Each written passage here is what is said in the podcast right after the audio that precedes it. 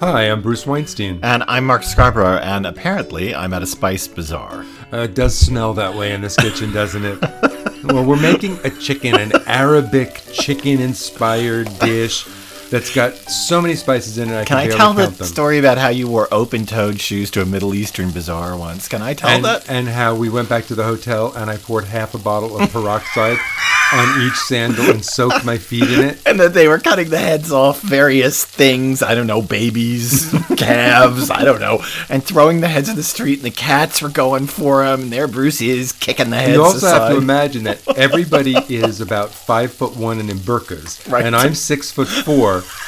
And I did wear long pants, and I was behind him, and I could just see this 6'4" guy and all these burkas, and I was just following that 6'4" guy. I mean, really, honestly, though, that spice market experience was fantastic. And I found something there that I had never seen before, which now I realize is not all that uncommon here, but I didn't know about it. They're dried black limes. Yeah, okay, so wait, let me just say what I'm doing first. I've got onions in this pan. By the way, if you want to catch this recipe, it's on our website, Bruce and Mark. But we're making this, Arabic braised chicken with a million spices and dried black limes. But I've got onions in this pan, 3 medium onions that have been halved and sliced up, and we're trying to get them soft. So I'm going to be here for a while, so now go on with your black limes. So the black limes, very often when you buy them in the States, they're labeled Lumi, L-O-O-M-I.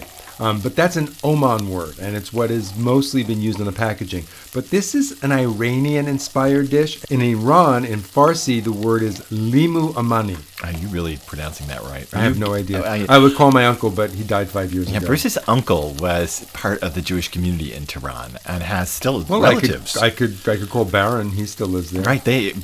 One of Bruce's uncle's brothers came to the U.S. from the Jewish community in Iran and then went back to Iran again. Hey, we could call Serge over at that restaurant. That's Armenia.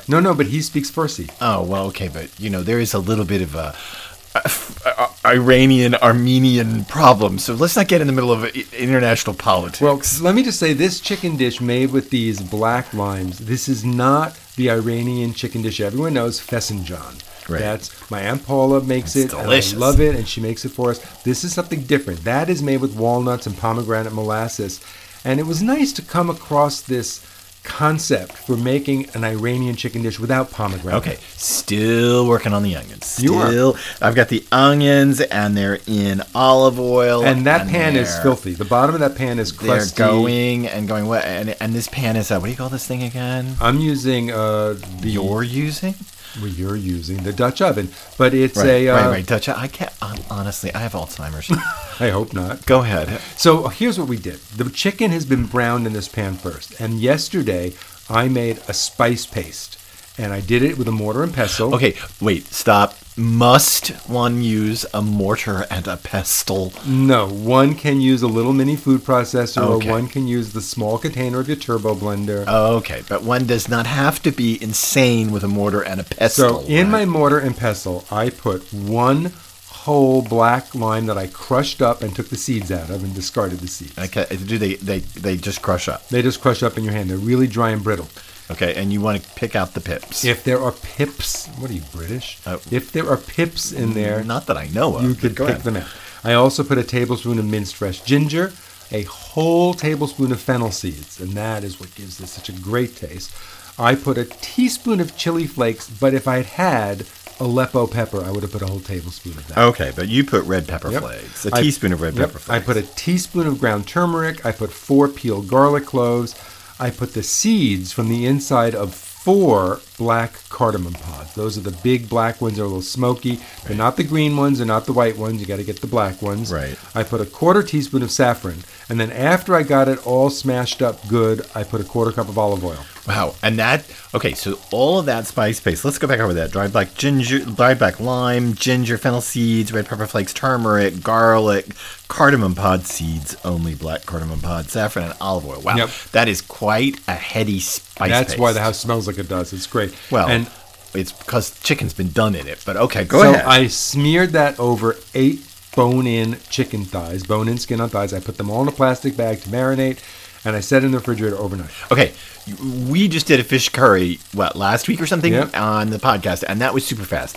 This is your slow cooking. This is your dinner party cooking. This is like you make this spice paste on the chicken on Friday, and then you have friends over on Saturday night and eat it, right? Because this is not fast cooking. And you can make that spice paste actually 4 or 5 days in advance, and if you put it on the chicken. No, but if you forget to put it on the chicken the night before. If you put it on the chicken that morning, as long as your chicken gets 6 hours, it'll still be delicious. Okay. So the spice paste, they've been on them, and this has all happened before we even started this. And then you took them out and you salted them. Then I salted them. I didn't want the salt in the spice paste because I didn't want the salt to start drawing out liquid from the chicken and making that spice paste wet. Right. I wanted that to still be a sticky, gloppy paste. And that's just a little salt, right? Yeah, I probably used 3/4 of a teaspoon for all of it. Okay. And I sprinkled it on, and I used a little more olive oil, and I browned them in batches. I did 4 thighs at a time to make sure that I didn't stint on the browning. I wanted a crust on there. This is really crucial, I think. And I think that when we teach cooking classes, we do this all the time, right? People slip those chicken thighs into a pan and brown them. But the trick here is that you put them skin side down first. Yes, sir. And then leave them the heck alone. Don't start playing with them. Let them be. You want a good crust. I think that people mess with them. This is my theory because of the Food Network. Honestly, because all these nervous chefs like Emeril, and they always have to mess with it with their tongs in the pan. And they're doing that for TV drama. But what you want to do is you want to put them skin side down and then, I don't know, go fill the dog bowl with water, go kiss your kid. Go pee. Sure. Go pee. But the point is that you want them to adhere to the bottom of the pot and then go long enough that they pop back off again. The sugars have caramelized and they kind of pop right back off. But here's a trick. To make sure the skin doesn't get torn off the chicken, I like when it's ready to take a spatula and quickly sort of slip it between the chicken skin and the pan, and it guarantees that beautifully brown crusted chicken skin will just separate from the pan and not from the chicken meat. And I should say, bone-in chicken thighs like these. What size were these? These are big. These are big. These are about 8 to 10 ounces each. Okay, these are decent big ones. These are Godzilla chickens walking around the barnyard. Godzilla chicken. I doubt they were walking, but okay. Yeah, they can't walk. Anyway, these are these big chickens. Anyway, these big thighs, they take, I always say, I plan on 8 minutes a batch. Yeah, that's right. And so I spent about 15, 16 minutes browning all the chicken. Then I took it out and marked the onions. Told you this was not fast cooking. Told you. There was still a lot of fat in the pan. There was the two tablespoons or so of oil. You added a little more. But you added even a little more because as far as I'm concerned, this is all going on rice later anyway. So the more juice, the better. You juice. Notice what I'm calling juice. And we've been blathering, and this was going on before it even started. And there's that lie in cooking that says, you can I don't know what, get onions sweet in 5 minutes or some idiot thing that they say. Bull. Yeah, it is bull. So we're not trying to caramelize these like French onion soup, but we want to get them nicely golden and soft. They're not going to be apple pie sweet, but they're going to be sweet. And that takes 10 to 15 minutes, and we're there at this point. So now what we're adding in as Mark stirs is a cup of toasted cashews. That's unsalted roasted cashews. And a cup of dried apricots, and here's the kicker, a tablespoon of tamarind concentrate. Now, tamarind concentrate is not the same thing as a tamarind puree or a tamarind extract. The concentrate is thick and pasty.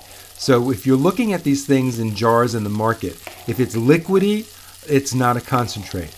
Tamicon is the brand I use, and when I open it, it actually looks like a black paste. Okay, so I'm going to stir this around for a bit, and then I'm going to, I just want to get it kind of aromatic and mixed up in here, and I'm going to get the spices coated all over everything, the remaining black and stuff in there, and I just kind of want to get it all uniform in the onions, and, good cooking. And then I'm going to add a quart of chicken broth. Yep, and you're using just canned chicken broth. If you have homemade broth, please use it. I'm sorry that I don't have any in the house for us to use. Right. So, and I'm actually, believe it or not, I'm using fat-free reduced sodium chicken broth. And if you can believe that, I'm doing that because, listen, there is enough fat. I've used enough olive oil in this browning process and enough salts going into the chicken, and we can always salt it later.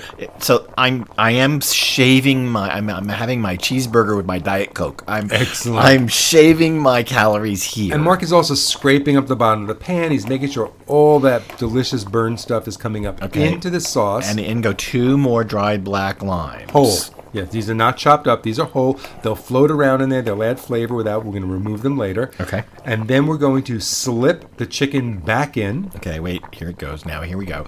Now I'm putting this in. Now, while I'm putting this in, I want you to say, where does one find these things, these dried black limes? And where does one find Aleppo pepper? Those you're going to have to go to specialty markets. If you have a Middle Eastern market near you, you could get it there. Surely this stuff's on Amazon. Oh, you can find everything on Amazon. Surely. Yes, yes. And there are a million spice shops in the U.S. that sell online, too, from Penzeys to the California Whole Spice Shop.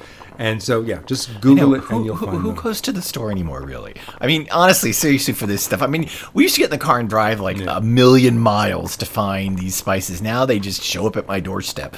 So it's kind of amazing. I know the black limes I got in New York last time we went to Calustians on Lexington. Oh, and Calustians has a good online presence. And they do. And you could buy all the stuff there. You can get the Aleppo pepper. You could even get that Turkish Ufa Biber, which is another wonderful pepper to add to this. So, okay. So everything's in, and now I'm going to put the lid on it, and it's going to go in the oven. So how hot is this oven? This oven's at 350, and we're going to bake it for about 50 minutes until the chicken is tender, and we will be back and taste it.